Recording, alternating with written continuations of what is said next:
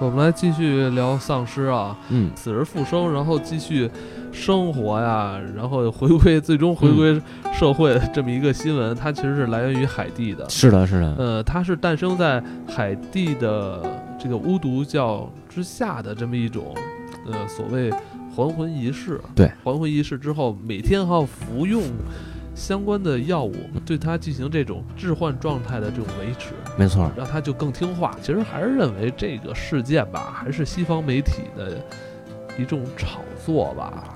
对，他还是想，我觉得还是有黑化海地这个巫毒教的这么一个，嗯，这个想法在里头。我觉得，哎呀，我发现啊，就是世界范围内啊，这么多宗教，嗯，像什么巫毒教、萨满教，好像在一些这种公众媒体上以及在影视作品里边，经常被黑化。嗯，对，是不是？对对对。一提到什么萨满教、巫毒教，好像都是很邪恶的哈。没错，其实吧，这个吃丧尸吃人这事儿啊，看上去它可能是一个呃新时代编出来的这么一个呃恐怖故事，但还真不是。我们能看到的很多史书上记载的，其实是有这个食人的事件的。呃，对，秦朝记载呢相对零碎一些，但是从那会儿其实就有。呃，这个我估计啊，当时的因为当时这个焚书坑儒也好，或者是呃，由于秦朝这个战乱不断啊，然后导致这些很多记载可能会有遗失的呃情况发生。嗯，当时据说流传于民间的传说和这个呃医学的一些相关的资料当中，就是说有一种提到一种病，这种病呢叫呃恒眼，就是恒是那个永恒的恒，眼就是梦魇的眼。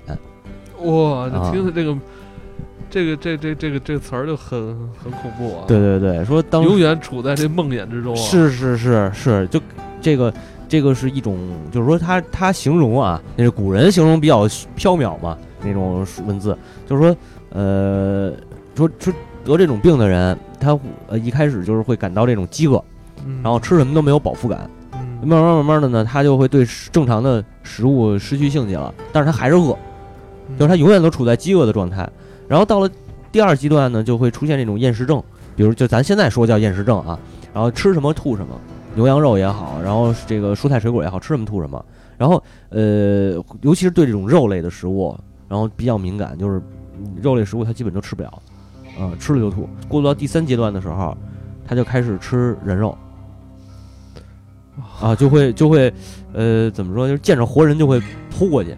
见到活人非常兴奋，对，非常兴奋，然后扑过去就咬，嗯，然后这个是当时记载的，就就记载了这些啊，没有别的。就是在秦朝的时候，对，就是秦朝，就是说秦朝那会儿的一些杂乱的、零碎的地方，能看到这些东西。嗯，然后当时有一个医书里头，其实提到了一个事儿，就是说，呃，患有这种病的人啊，一般身体就给怎么治他呢？就是把身体完全给绑住了，嘴里塞的稻草。嘴里就全都塞满了稻草，就不能让他嘴活动嘛。然后把他四肢、脑袋跟内脏全都切除，切除完了以后，呃，分别扔到火里头给他烧掉。后来凌迟就是凌除这个极刑凌迟来历就是从这儿来的。这不就是把人给弄死吗？对啊，就没办法，那就是必须得弄死。但是但是当时提到直接弄死他不行吗？不是，当时提到这么一个事儿啊，就你直接弄死是弄不死的。啊，就是。就是说，你如果比如说，呃，拿这个长枪刺喉，对吧？这个铁锁穿针什么的这些弄不死他，就必须把他给割碎了烧掉。哦，那这不就是很符合咱们现在对于丧尸的这个认识吗？对对对对对，没错，只能打头，没错。而且当时还有一段记录，就是说，就以就是以呃以我具体忘了他原文怎么说啊？那个意思就是，整个这个过程当中，你不能碰到他的血，就是这个患病。病患的血，如果你碰到的话，你也会染上同样的病。哇，嗯，这这不就是特别像现在的这种对丧尸？现在作品里边的丧尸吗？对啊，对啊，连摸都不能摸，我操，尸毒直接就就就就就感染了，感染传染嘛。这是咱们秦朝时候的对记载啊，对。说是秦朝时候有记载，你哪儿看的呀？还有一个事儿，还有还有一个事儿，这个是史书上都有说过的，就是齐桓公，这个比春比秦朝还早，春秋时期的齐桓公。啊。齐桓公他这个一直说他贤明嘛，什么这个运用用管仲什么的治理齐这这那会儿叫什么来着？春秋五霸之一齐桓公啊，但是他晚年呢也得上了这种病，类似这样的病，对，毕竟人家是这霸主嘛，对吧？靠着反正靠着吃人肉也活了不少年。哦，是吧？他秦桓公晚年吃人肉啊？对，婴儿和这个小孩儿。我操！我觉得他这明显就是为了长生不老，是不是走了邪路了？还真不是，还真不是这个原因，就是因为就跟我上述的那个情况其实是一样的，就是吃什么吐什么，吃什么都不爱都吃不下去，吃肉也吃不下去，然后日渐消瘦。那就别吃肉了，不吃菜他也吃不了啊。吃馒头呢？馒头也不行，就是所有的正常咱们吃的食物他都吃不下去了。那你就是。你到年限了，你那那不成啊？人家是霸主啊，对不对？那怎么办？只能吃小孩肉啊？对，当时就是有一个有他手底下有一个厨子，就是用自己家的好一对一牙，用自己家的孩子，当时他孩子是三岁，蒸熟了，然后呃剁啊不是是炖肉是炖了，炖了给齐桓公吃，唯独吃这个一种肉，他能活下来，他吃下去以后什么事都没有，这有点过分了。对啊。都但是本来说是这个，就是说，呃，看这吃完以后想让治他的病嘛，因为也是当时流传的偏方，那会儿古人也没有那么多的知啊知识嘛。但是结果没想到齐桓公吃完以后就就是更不吃其他东西了，天天就是烹饪做这个幼儿烹饪。我操，那他得吃掉多少孩子呀？一天一个，两天一个啊。以他的饭量来说吧，反正怎么可能两天吃一个？怎么可能那吃隔夜的呢？这也是，也是，反正就是对对。他后来到后期，他就永远都是吃这种新鲜的嘛。然后直到有一次，这个呃，这个谁呃，易牙就是叛乱了，叛乱以后把齐桓公逮起来，就是当时逮起来以后，也是说你喂他这种正常的。给他送正常的食物，但是他都不吃，不吃饿死算了。就是就是关到小黑屋里，最后就在小黑屋里饿死了。啊，然后当有史书记载啊，对，会不会是后来的这个帝王为了丑化他给他编的故事？然后反正中国历史上还挺多的，还有啊，还有，再来一个，再来一个，就是你听过《隋唐隋唐演义》吗？听过呀，《隋唐演义》里头有一个著名的角色叫马叔谋，哦，马虎子嘛。现在好像说，呃，就近代吧，不知道现在还有没有。就是呃，南方一带还有这个马虎子的传言，就说吃小孩嘛。他其实得的这病就跟这个齐桓公一样，也是还是刚才那三个阶段啊。一开始就是饱饱腹感，没有饱腹感，吃什么都没有饱腹感，吃着吃着吃着，然后就是对食物就慢慢因为没有饱腹感嘛，然后就一直处在饥饿的状态，然后精神也开始涣散，对于这个食物就。任何兴趣都没有，然后吃什么就吐什么，开始有点跟那个做洗胃似的，胃里东西都全都清空了，然后就开始吃这个熟人肉，吃完熟人肉开始扑扑扑人吃生人肉，包括当时说齐桓公好像也扑过什么那个宫女啊、太监啊什么这些生就是生生吃，我见什么吃什么，见什么吃什么，然后麻叔谋当时也是这样，嗯，然后呃《隋唐演义》里头啊，《隋唐演义》就是《隋唐演义》这个书里头。就是说，最后麻叔谋把这个谁是杨杨，那叫高谭胜的孙子嘛，不是给吃了吗？孙子孙女给吃了。后来最后最后那个大伙就给他分食了，也都咬，就上上嘴逮着马叔谋以后，一帮人上嘴就啃它。你吃小孩，然后我们最后把你给吃了。对，但是这个事儿后来就是非常危险了，因为实际已经实际上这些人已经沾到了他的血液。对，哦，这么看来。《隋唐演义》其实是一个丧尸题材作品，那倒不至于，就是 那倒不至于，因为我我是觉得《隋唐演义》写到这点，可能肯定它是演绎化了嘛，嗯，本身就是演绎嘛，对对对，嗯，反正史书上边倒是没说这个麻叔谋到底是去是不是确有其人，现在存在争议，但是呢，呃，这个隋隋朝啊，吃人这个事儿还真有，对，嗯，我们我记着隋朝当时的主。主要的是一部分，有一部分当时隋朝的官员、高官，他们是有吃人的这个传统的，就是经常会当当然人家不是说去满街逮去，他会花钱买，就是买这些奴隶啊或者什么的回家这个洗的白白的，洗的白白净净的，然后就开始各种就是分食生吃，生吃有熟的有生的各种料理嘛。对，有这样的官员，但是后来呃，这些人的死状啊，就是他们的死状可能就比较惨的那种。对，其实当时我觉得可能是有这样一种流行病。就是我们哦，对是有这样。你如果说用科学解释的话，你认为这是一种病？对，因为他就是其他的东西他已经不吃了。我觉得也也有可能，如果说这种事儿存在的话，那我认为他肯定是得了什么病了。对啊。然后他所谓说吃小孩肉，或者说吃成年人的肉，其实是对他是一种自自己的这种心理安慰吧。他觉得这东西稀少，可能我吃完我就好了。其实我觉得也有可能是一个心病。也没准儿，反正他吃到最后的话，就是除了人，他其他都不吃了。其实你这东西说本质，它都是肉嘛。对啊，都哺乳动物的肉嘛。嗯，他说吃吃什么吃猪不吃，什么吃牛不吃，但是它会产生，就是最可怕的，我觉得是它会产生一种生理反应，就是吃其他动物的肉，它就会吐。哦，因为人家可能告诉他这是牛肉，这是猪肉。不不不是不会。这个具体不知道有没有，有没有人给他试？比如他上顿吃完孩子，下顿我给他来一顿猪肉，乳猪、小猪。据说那个齐桓公那会儿试过，试过就是不管用嘛。哦。后来就没办法，就是天天就只能吃吃人肉嘛。哦。反正这都是演绎中的，我就认为这些都是历史演绎中的，加以这个杜撰了。嗯，不好说。还有没有啊？呃，然后我得再说一个更有意思的事儿啊。这个就是十三世纪末期，嗯，发生在我们中国的时期应该是元朝，嗯啊，就是忽必烈的那个时代。谁这事儿发生在谁那儿呢？是马可波罗，啊，著名的口贩子马可波罗说跑中国来了，当时去去元大都，然后受忽必烈看很看很受忽必烈看重嘛，这些等等等等等，忽必烈就没事儿老让他在宫里头学习，然后呢，有时候也拉着他一块儿看看自己收藏的东西。有一次。呃，忽必烈带他来这来到一个大铁门，大锁锁着这么一铁门面前，然后把这个锁打开，拉着菠萝就进去。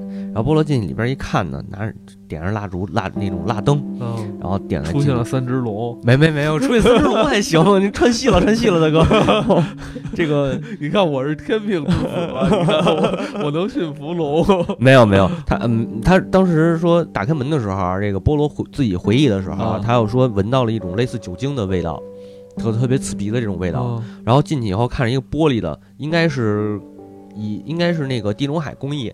制造的那种玻璃，啊，不是中东工艺的啊，中波斯工艺制造的玻璃，然后里边盛着一个透明的液体，这玻璃玻璃瓶也是封上盖的，在这液体里泡着一个人头，啊，那会儿有有这个器皿吗？有玻璃有有有有了有了有了有了，已经有了。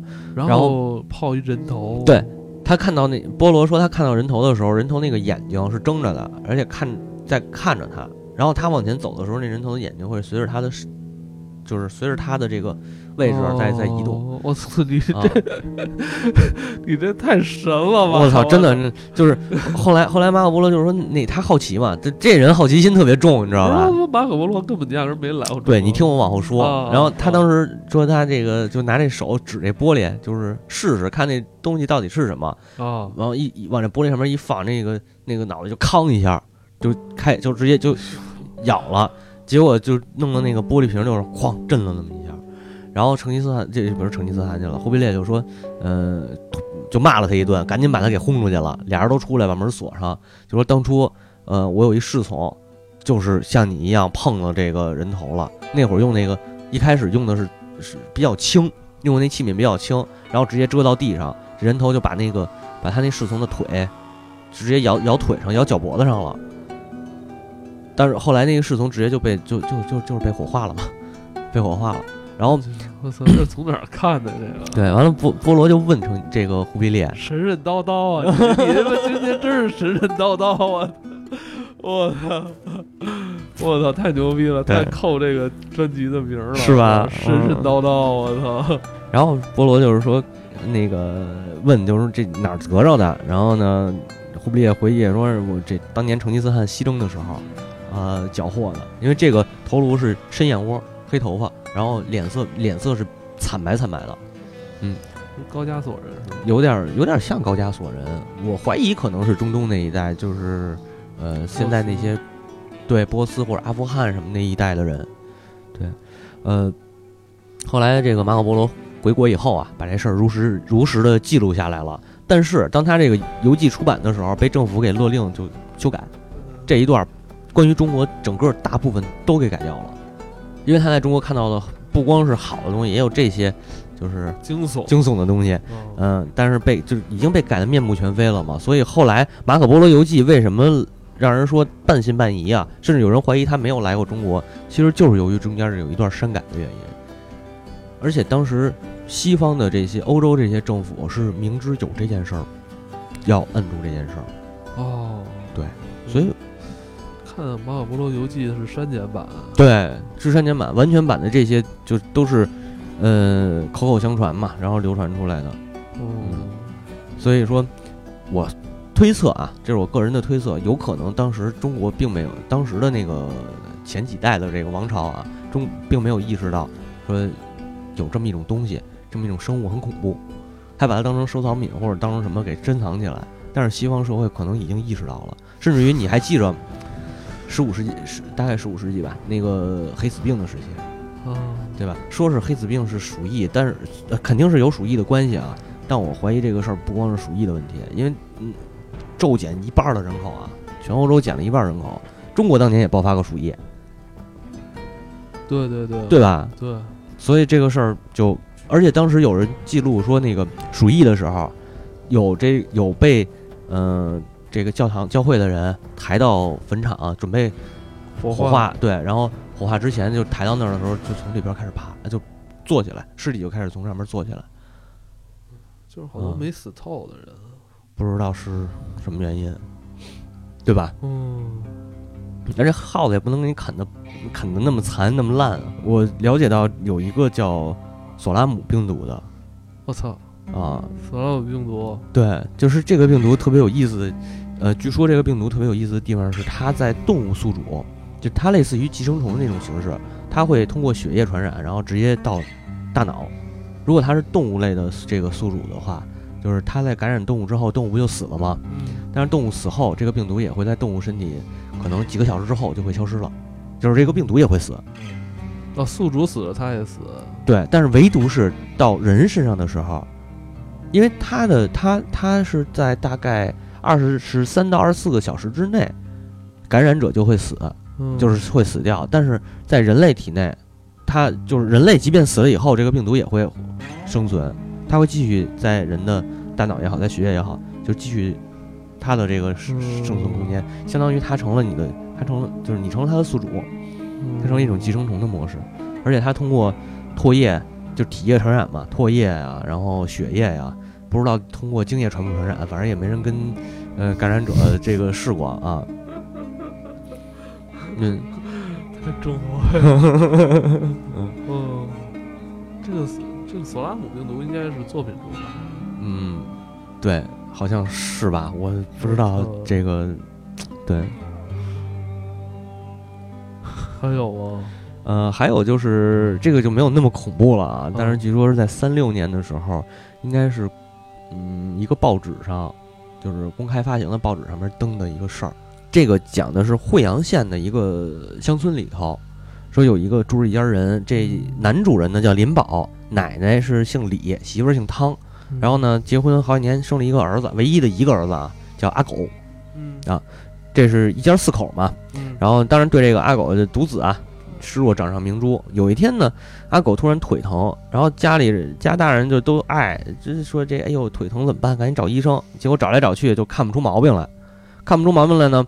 过了大概四天，一大早，这个啊呃林宝的媳妇儿，就这个媳妇儿去一个叫坑尾的村子里头采采了几个采了一些青草回来，把这个青草呢，就是呃，当然报纸上也没交代具体是什么草，但我估计可能是流行于当地的一种这个偏方儿啊，用这种草，呃呃，这个碾碎了服用可以治疗脚疼。然后呢，媳妇儿就把这东西给阿狗用了，用了以后，结果发现阿狗腿上这伤不但没有消失，反而更严重了。嗯呃，这那这好家伙，这媳妇儿就急了嘛，这亲亲儿子自己给自己儿子害了，是不是？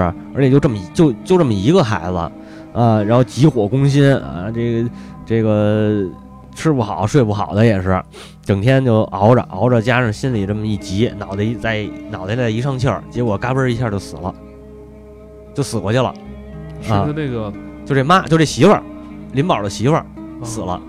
死过去以后呢，这么一折腾，反正林宝也给急坏了。这儿子病没好，媳妇儿又死了，反正心里也就这么凹头。结果那没办法，日子也得过嘛，对不对？呃，眼前就先把媳妇儿给发丧了。发丧没钱呀，因为都是穷人，他就跑出去一天说借钱，咱买个棺材置办后事，什么什么这些事儿，出去借钱去了。然后这个奶奶啊，这会儿也没闲着。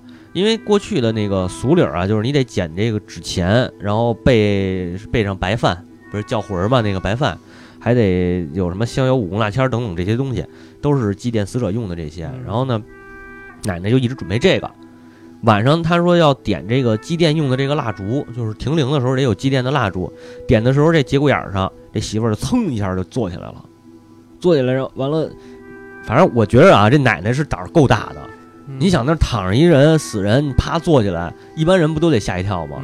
奶奶没有，奶奶就过去，以为媳妇儿又活了，就赶紧搀起来。哇塞，你知道吗？过去搀，然后这媳妇儿就是啪一把给老太太推倒躺地下了，就推倒了，然后日一下就站起来就跑，跑到里屋去了。完了，这奶奶就就是我要是她啊，我这会儿肯定就就报警。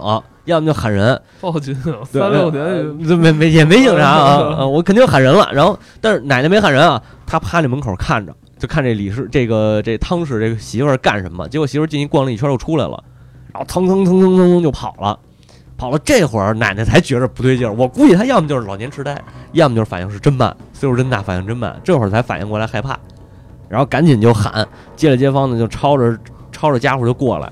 过来以后说那把这事儿一说，然后接了街坊全都害怕。我这，啊啊，这正好这过一天这晚上过了晚上吧，第二天这林宝回来了，跟林宝也说这事儿。你说那咱搜搜吧，咱找找，现在找不着人啊。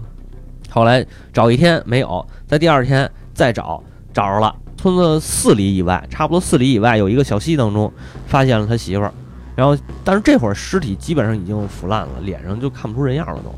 啊，这这时候他已经没有这个活动状态了，是吧？对，已经是肯定是死了，这是死了，真死了，真死了。但是，嗯，如果说因为停灵的时候，等于这是三天四天左右发生的事儿，嗯，等于第四天尸体已经烂了。哦，就是他死而复生，这这状态是停灵的三天之后了，已经是。呃，你算他第一天死，第二天不是停灵嘛？第三天的时候，等于发生这个事儿。哎，不是啊，第二天晚上发生的这个事儿，第三天的时候呢，出去找了一天没有，第四天找到了，等于才用了四天的时间，尸体已经烂了。这个当时在民国的报纸上有有提到，有提到这个，对。当然后我看到一些什么天涯社区还有人这不是讲过这事儿，还还把当年的那个。民国时期那报纸拿出来，对社会正史，但我觉得民国时候的媒体普遍都没有严谨性，不如咱们现在。那肯定的，那咱们现在的媒体是吧，都都比较严谨了。那会儿私人办报为了博眼球嘛，博眼球，对对对，瞎写。对，但是但是你看，咱咱们通过这个两期时间啊，发现，呃，好像在这个世界范围内啊，不管是中西方啊，还是从古代到现代，是吧？呃。大家对于这个人死而复生是有一个追求的，是是是吧？嗯，都都是流连在这个世上的这个美好时光啊，以及对故人亲人的这个离去有这种不舍的这种心心情啊，嗯嗯，都希望他能活过来。如果真的是死而复生这个事儿能实现呢，其实是个好事儿，但是。大部分实现起来好像都不是特乐观啊。但现在就是都，咱们国家是鼓励火化嘛？对对对。呃，火化这个事儿，就其实跟这些，我觉得多少有点关系。能从根本上去杜绝这个对对对复生这个事儿啊。对。但是，嗯，现在反正包呃，包括说什么那年的非洲杯啊，然后世界杯南非那边世界杯什么的，就流传了好多。呃，说停办，甚至于有的国家站出来就是要求说你不要办了。今年为什么呀？因为有一些，就是当时说的是因为病毒和嗯，比如那会儿说说过南非世界杯说过埃埃博拉嘛。哦，对对对，对吧？非洲的埃博拉病毒一直是被世人所忌惮的。对，但埃博拉其实它就是现在能爆出来。你看那个埃埃博拉的感染者那个状态，然后再加上他犯病的那个那个那个阶段，我觉得内出血，对，不光是内出血那么简单。哇啊！而且甚至于我怀疑埃博拉只是一种病毒的变体。嗯，对，因为在去年的这个时候，我做过。逼近的瘟疫，嗯，那个枪炮钢铁，对对对，这个我们这个现代世界，如果说真的出现丧尸的话，我觉得并不奇怪，我就并不惊讶。为什么我们现在会出现很多这种疾病，这种传染病啊？这个呃，类似于像鼠疫似的这种快速传播的传染病，其实科学家普遍在面对这些快速传播的传染病的时候。是没有太多办法的，就是先是隔离嘛，像你说的，先是隔离，然后这个呃开始启动启动研究项目，研究经启动专用经费，对，然后进行这个制造血清和疫苗，然后这个但是这个研究过程是很漫长的，很漫长的。啊，因为你这科学家在研制这些血清啊、疫苗啊以及这个相关药物啊，嗯，你是比不过这些病毒传染的速度的，对，甚至于病毒它还有可能出现变体，对。这就太可怕了！你那个是哪年呀？当年当年欧洲那个疯牛病，那个牛脑被解剖完了以后，就是内脏什么都是完整的，但是脑子脑子已经变成一个海绵了，跟海绵一样了，全是千疮百孔的。那就是一种被虫给吃了，不是就是一种病毒嘛？就是病毒传染，然后腐化那个，相当于就是被那个病菌给吃了。然后这个还可以传染到人的身上。啊，是啊，而且你看。近一二十年，什么什么什么这猪瘟、猪瘟、禽禽流感，对禽流感 是吧？它只不过好像现在还没有说这些动物的流感传到人身上吧？有有有，但是我们其实这事儿就是说，在国内可能好一点吧，国外这些事儿就是被摁的会更死，对吧？然后尤其是像一些生化技术比较发达的这种研究机构也好。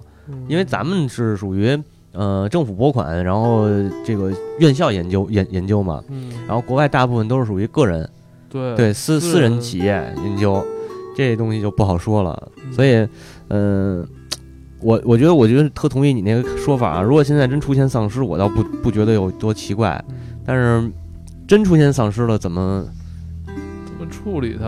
嗯。这个包括我们自己怎么应应对是吧？对，怎么应对？嗯，哎，是个问题。对，这个咱要不下期咱聊聊怎么应对？我操，真的可以应对吗？呃，其实是可以的，我觉得。防两手吧，是吧？对对对，先学两手，尽量延长咱们在地球上这个生存的最后的时间。对对，如果地球。地球人全都变丧尸，你就争取当最后一个吧。啊，如果地球真的是有丧尸的话，我们家楼下倒有个超市。呃，超市每天可以去超市拿点那个物资。其实你最好先是准备一些防身用的，哎，就穿上那个骑摩托那身骑行衣就行。其实可以，最好能让它咬不透你。